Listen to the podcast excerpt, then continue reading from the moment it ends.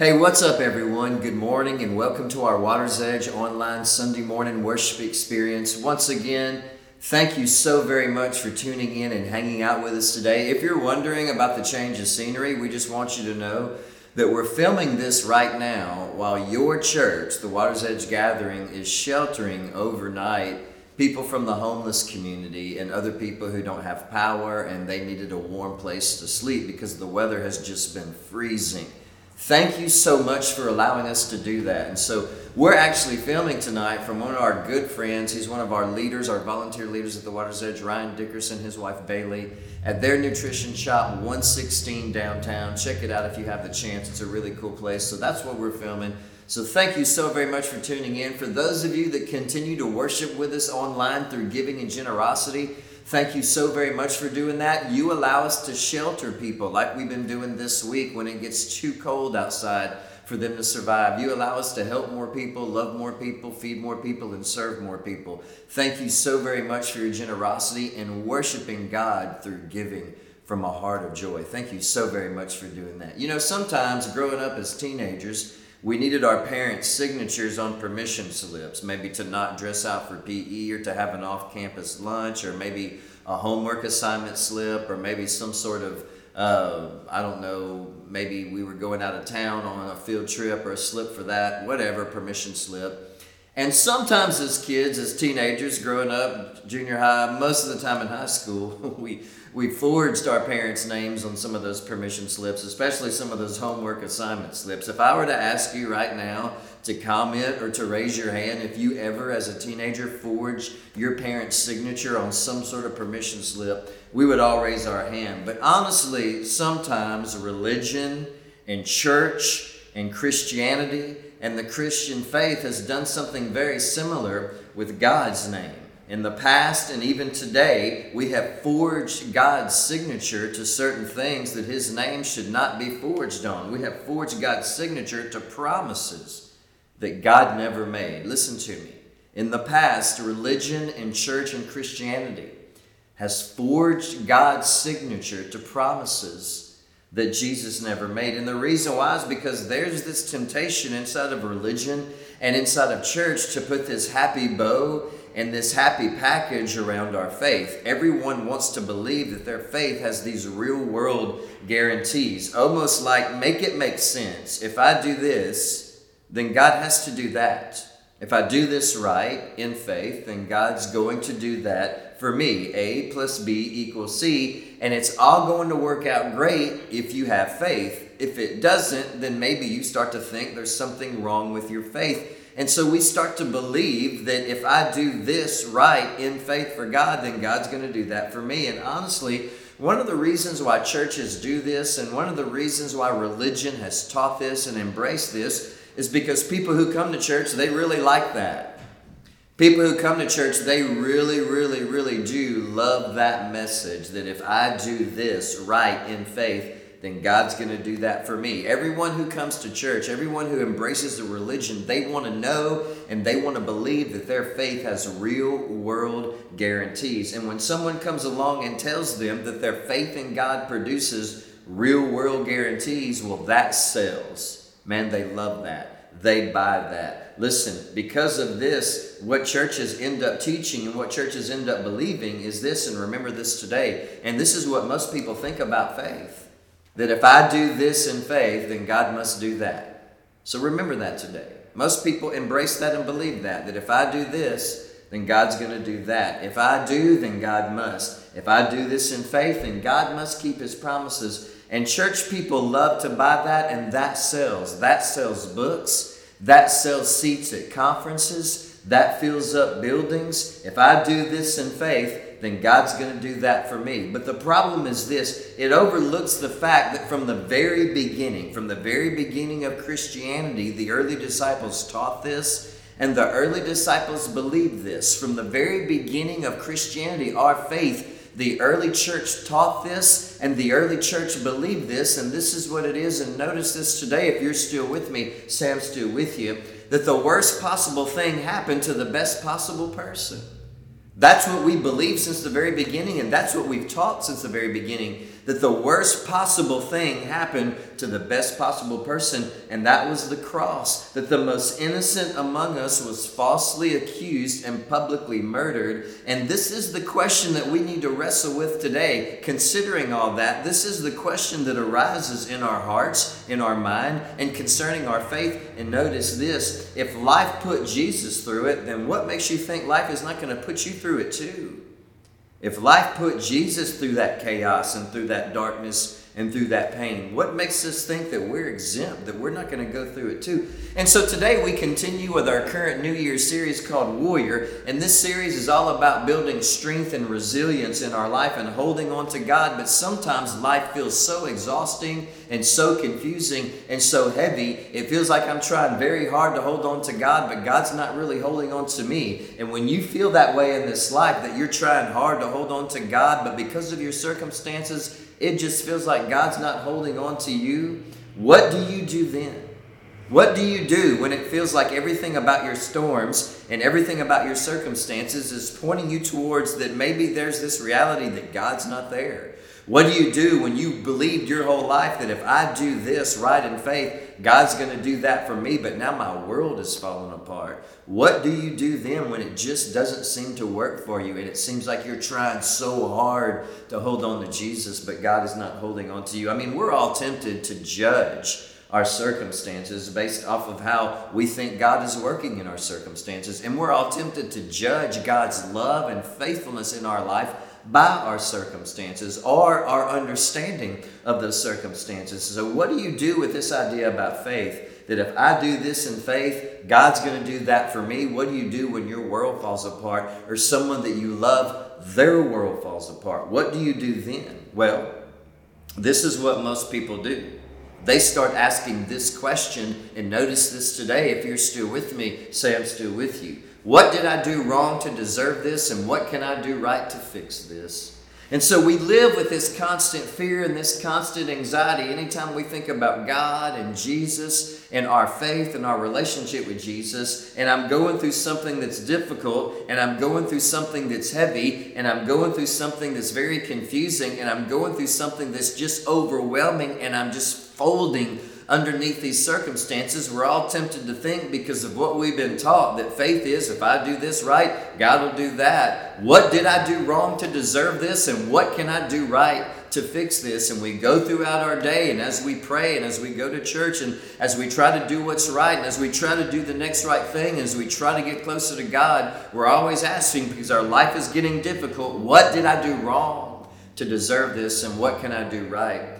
To fix this. This formula just messes us up because when we truly believe this formula, this is sort of what happens to us. Things are going great. They've been pretty good for a while, and so we thank God for all that, but then we get relaxed with God and with church, but then I go through something tough. I go through something confusing. I go through something difficult. And because of that, I run back to Jesus and I run back to church and I run back to God with this question in my mind My life is in pain. What did I do wrong to deserve this? And what can I start doing right to fix this. And honestly, that is not the correct way to look at our faith in Jesus. And that's not how Jesus wants us to live. He doesn't want you to live this life constantly asking that question What did I do wrong to deserve all of this? And what can I do right to fix this? Because when we live like that, that if I do this in faith, God's going to do that for me, when we believe that, not only does that spin our mind and our soul into confusion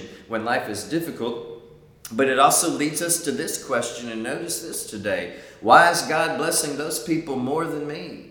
I know those people. Those people are not better than me. In fact, I know those people, and a lot of those people are worse than me. So, why does it seem like God is blessing their life more than what He's blessing me? Why does it seem like their life is easier than mine? So, again, what did I do wrong to deserve this? What did they do right to deserve what they're getting? And what can I do right to fix this. See, what happened was this religion has forged God's name, like we did as kids growing up, to promises that God never made. And one of the reasons this has happened is because modern day churches and religion has blended. Now, remember this I'm going to teach you something today.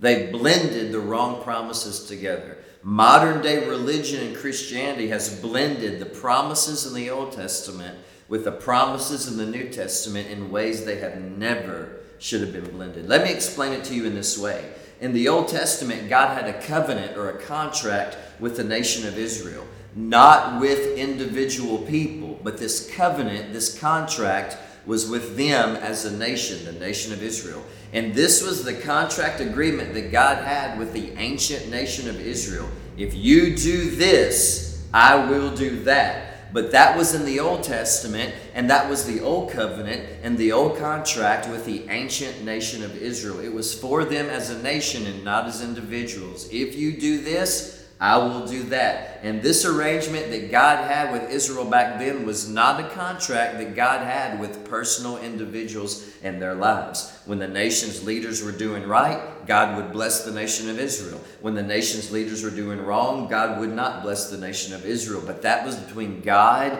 and the ancient nation of Israel. Again, not a contract between God and individual people. When the nation broke the rules, God did not bless them. But again, this was not the covenant or the promises or the contract that God had through Jesus for us in the New Testament. Also, back then, it was a way for the nation of Israel to know if their leaders were obeying God. If they were doing right, the people could see God is blessing our nation. If they were doing wrong, the people could see God is not blessing our nation. But again, this was not a contract in the Old Testament between God and people, it was between God and Israel only. But the term New Testament means a new contract or a new covenant. This is a new covenant. And this new contract with Jesus is not with nations, not with nations, but with individuals. In this new contract with Jesus, we do not look to our circumstances to decide if God is in our life, or if God is holding on to us, or if God loves us, or if God is being faithful to us. If Jesus loves us or he does not love us, we do not look to our circumstances to decide that because, again, with Jesus, the worst possible thing happened to the best possible person. Jesus lived, he died on the cross, he rose from the dead, and when we give our life to Jesus today when we follow Jesus, we receive his spirit and he holds on to us. And this is the new covenant, this is the new contract that we find in the New Testament. And this new contract does not look like this. If I do this, God will do that. That's not what our faith looks like, and that's not what the New Testament teaches. No, in this new contract relationship with Jesus, we don't look to our circumstances to judge how much God loves us or how God is going to stay faithful to us. No, this is what we look to, and remember this today. If you're still with me, say I'm still with you. We look to a single event known as the crucifixion of Jesus Christ. Simply put, this is what we look to to judge God's love for us and how God is holding on to us and God's faithfulness to our life. We look to the cross of Jesus Christ. This is how we know that Jesus loves us and holds on to us forever. Not because our, our life is easy or how less difficult it is, but because of a single event that happened on a hill outside of Jerusalem known as the crucifixion of Jesus. Jesus was publicly crucified for you and for me. The worst possible thing happened to the best possible person. And if life did that to Jesus, what makes you think that life is not going to do that to you too? If life crushed him, sometimes life is going to crush us too. This is why we need to fight to be warriors, and this is why we need to fight to develop resilience. Because of Jesus, when you follow Jesus, you're in a right relationship with God no matter what. You have you never have to wonder if God is with you. You never have to wonder if God loves you. You never have to wonder if God forgives you. He does, and He's holding on to you forever, no matter what. But religion and church has blended the wrong things. We have mixed the wrong things. So now we have hurting people living this life thinking this way. When life is great, I must be doing something right because God is on my side. But when life is falling apart, they walk around thinking this What did I do wrong to deserve this? And what can I do right to fix this? If I do this, then God must do that. And that kills our faith. It kills our spirit. It kills our strength. And it kills our resilience because it's simply not true. And that is not the New Testament and it's not the new contract. Jesus even talked about this new covenant. He even talked about this new contract between God and us as individuals at the Last Supper, right before he was arrested and right before he was murdered. Notice what he says in Luke chapter 22, verses 19 through 20. He took some bread and gave thanks to God for it. Then he broke it into pieces and gave it to the disciples, saying, This is my body which is given for you. Do this in remembrance of me. After supper, he took another cup of wine and said, This cup is the new covenant, the new contract between God and his people, an agreement confirmed with my blood, which is poured out as a sacrifice for you. This is the new covenant. And Jesus says, This is the brand new contract that has not existed until this moment. This is the brand new promise that never existed until now. You're not going to find this in the old contract. You're not going to find this in the old covenant. Don't blend the two because this is brand new. It's never existed before. It's not the same thing that God had with the nation of Israel. If you do this, I'm going to do that. No, no, no. That does not exist anymore. This is a brand new contract with God and individuals through the blood of Jesus. And the New Testament is constantly reminding us of this that we're not in the old contract anymore. We're not in the old covenant anymore. And we're in the new contract. And the New Testament always teaches us this that the new contract is better than the old one. Jesus promised us his promises, peace that the world cannot understand, eternity and eternal fellowship with God, a love that'll never let us go no matter what, a forgiveness that'll be there always no matter what for your past, your present, and your future, His Spirit that'll be there for us no matter what. We're sealed with the Spirit until He returns and a cleansing of our past. Check this out Hebrews chapter 9, verses 13 through 15. Under the old system, the old contract, the blood of goats and bulls and the ashes of a, ha- a cow or a heifer could cleanse people's bodies from ceremonial impurity. Just think of how much more the blood of Christ will purify our consciences from sinful deeds so that we can worship the living God. For by the power of the eternal Spirit, Christ offered himself to God as the perfect sacrifice for our sins. That is why he is the one who mediates a new contract a new covenant between God and people, so that all who are called can receive the eternal inheritance that God has promised them. For Christ died to set them free from the penalty of sins they committed under the old first contract. Our promises are better because they're eternal. Jesus gave us eternal peace through his blood, eternal hope through his blood, eternal love through his blood, eternal forgiveness through his blood, and eternal purpose through his blood that'll never go away. And so, because God does not want you to live this life always walking around thinking, What did I do wrong to deserve this? And what can I start doing right to fix this? Living under that constant guilt and heaviness because that's not true. If I do this, then God must do that. Then what can help us build resilience? What can help us be a warrior? What can help us build our strength back up when our life just falls apart? Well, this is it. And notice this today. If you're still with me, I'm still with you. Don't judge God's presence in your life by your circumstances, and don't judge His faithfulness by your circumstances in your life either. Because sometimes we have to understand what we call there's the other side of faith. Now, remember that today. There's the other side of faith. And so when everything is going great in our life, it's almost tempting to believe if I do this right, then God's going to do that. Why? Because everything is going good and everything is going right. But what happens when everything falls apart? Where is God's love then? Well, understand we have to be aware of the other side of faith. And so remember this today in Romans chapter 8. What shall we say then about such wonderful things as this? If God is for us, who can be against us? Since he did not spare even his own son, but gave him up for us all, won't he also give us everything else? The worst possible thing happened to the best possible person. Who dares accuse us whom God has chosen for his own? No one. For God himself has given us a right standing with himself.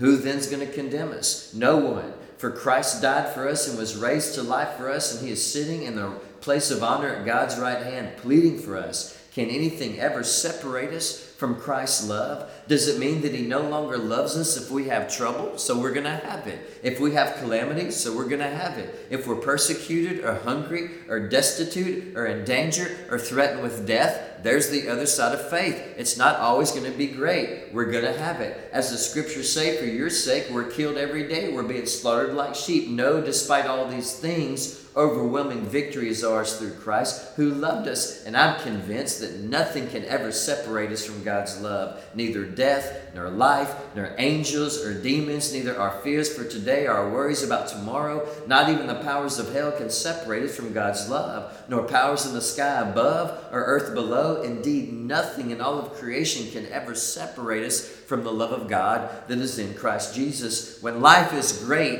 it feels like God's love is all around you. But when life is tough, it's devastating because it feels like you're working hard to hold on to God, but He's not holding on to you. But under this new contract, under this new promise of Jesus, His love is always going to be there no matter what. In this life, nothing can separate you from God's love. Life or death cannot separate you from God's love. So don't judge God's love by your circumstances. Angels and demons can't separate you from God's love. Fears or worries can't separate you from God's love. Not even the powers of hell below you or above you can separate you from God's love. And so don't judge God's faithfulness in your life by your circumstances. Your circumstances will change, but God's love will never change. So, what do you do when your circumstances feel like they're just crushing you and you need some resilience? We could put it this way and notice this today. If you're still with me, I'm still with you. What do I do when it feels like I'm holding on to God, but He's not holding on to me because of my hurt? That's always the question that we think about. What do you do? What do I do then? Well, sometimes the first step is to change your wrong mindsets about faith and start believing the right way about faith in God. And that is this it is not, faith is not, if I do this, then God's going to do that. That is not the new contract. That is not the New Testament faith. Rather, this is what it is, and understand this and notice this today. God gives me eternity when I follow Jesus. The Old Testament for the nation, it was this if you do this, I'm going to do that. But that's not how we live our life today when we follow Jesus. This is the promise that we claim. The moment I follow Jesus, God gives me everything in eternity eternal love, and it'll never go away. Nothing can separate me from that. Eternal forgiveness, eternal assurance, eternal joy, eternal hope, eternal purpose, and nothing can separate me from that. And so, because God has already given me eternity through Jesus, then what do I do when my circumstances in my life and my storms is confusing me? Well, this is what you do have some courage, have some hope, have some faithful resilience, have some faithful resilience because nothing can separate you from God's love. Notice the final example of some of the heroes of faith in the scriptures. Hebrews chapter 11, verses 33 through 38. Notice both sides of the faith. Sometimes it's so powerful and life is great. Sometimes life is exhausting, but we hold on anyway. By faith, these people overthrew kingdoms, ruled with justice, and received what God had promised them. They shut the mouths of lions, quenched the flames of fire, escaped death by the edge of the sword. Their weakness was turned to strength. They became strong in battle and put whole armies to flight. Women received their loved ones back from the dead. That seems like that's awesome. Man, that's great. They're having all these victories, all this strength, all these promises are being fulfilled. If that's faith, I want it. But also, Notice the other side of it too, because these people were just as faithful and they loved God just as much. Notice what it says. But others were tortured, refusing to turn from God in order to be set free. They placed their hope in a better life after the resurrection. That's talking about eternity. Some were jeered at, and their backs were cut open with whips. Others were chained and imprisoned. Some died by stoning. Some were sawed in half, others were killed with a sword. Some went about wearing skins of sheep and goats, destitute, homeless, and oppressed and mistreated. They were too good for this world, wandering around in deserts and mountains, hiding in caves and holes in the ground. Notice both sides of the faith. Sometimes, as we follow Jesus, man, life is awesome and we feel strong, but sometimes life is falling apart. So, what do you do when life is great? you have some faithful resilience and hold on to God because He's holding on to you. But what do you do when life is falling apart? Hold on to God. What do you do when it feels like God is not holding on to you? Hold on to God anyway because He's still holding on to you. And have some faithful resilience because nothing can separate you from His love. and He loves you perfectly. Thank you so much for hanging out with us today. Thank you so much for tuning in. We absolutely love you. Now stay tuned for an amazing time of worship with the amazing Water's Edge worship team. We'll see you next week.